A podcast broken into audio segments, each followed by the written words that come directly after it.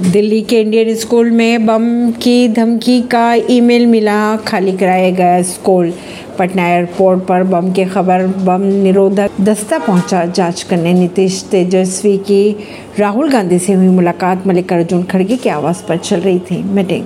कर्नाटक के पूर्व मुख्यमंत्री और बीजेपी नेता जगदीश शेटार आज जेपी नड्डा से करेंगे मुलाकात। साढ़े तीन घंटों में दिल्ली से जयपुर पहुँचा देगी वंदे भारत एक्सप्रेस। 300 साल बाद बन रहा है राज्यों चार राज्यों को बनाएगा धनवान।